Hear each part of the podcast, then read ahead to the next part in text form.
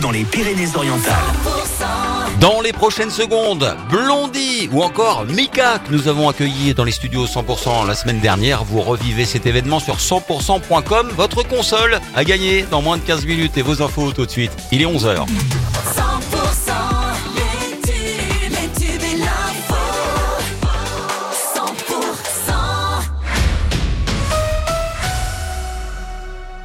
On s'informe avec Margot Alix. Bonjour Margot. Bonjour Wilfried, bonjour à tous. Un lieu emblématique du Haut-Vernay racheté par le département.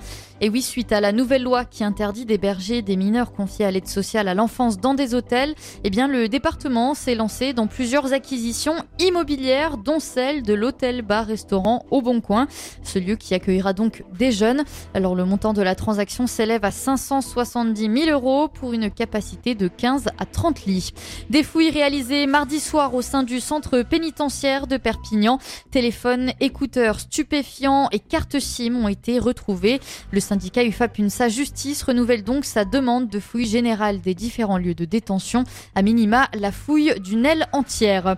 Arroser des plantations avec l'eau d'une piscine, c'est l'idée qu'a eu la commune de Saint-Estève. La ville a profité de la vidange de la piscine Louis de Lucas pour arroser les jeunes plantations de la Pinède.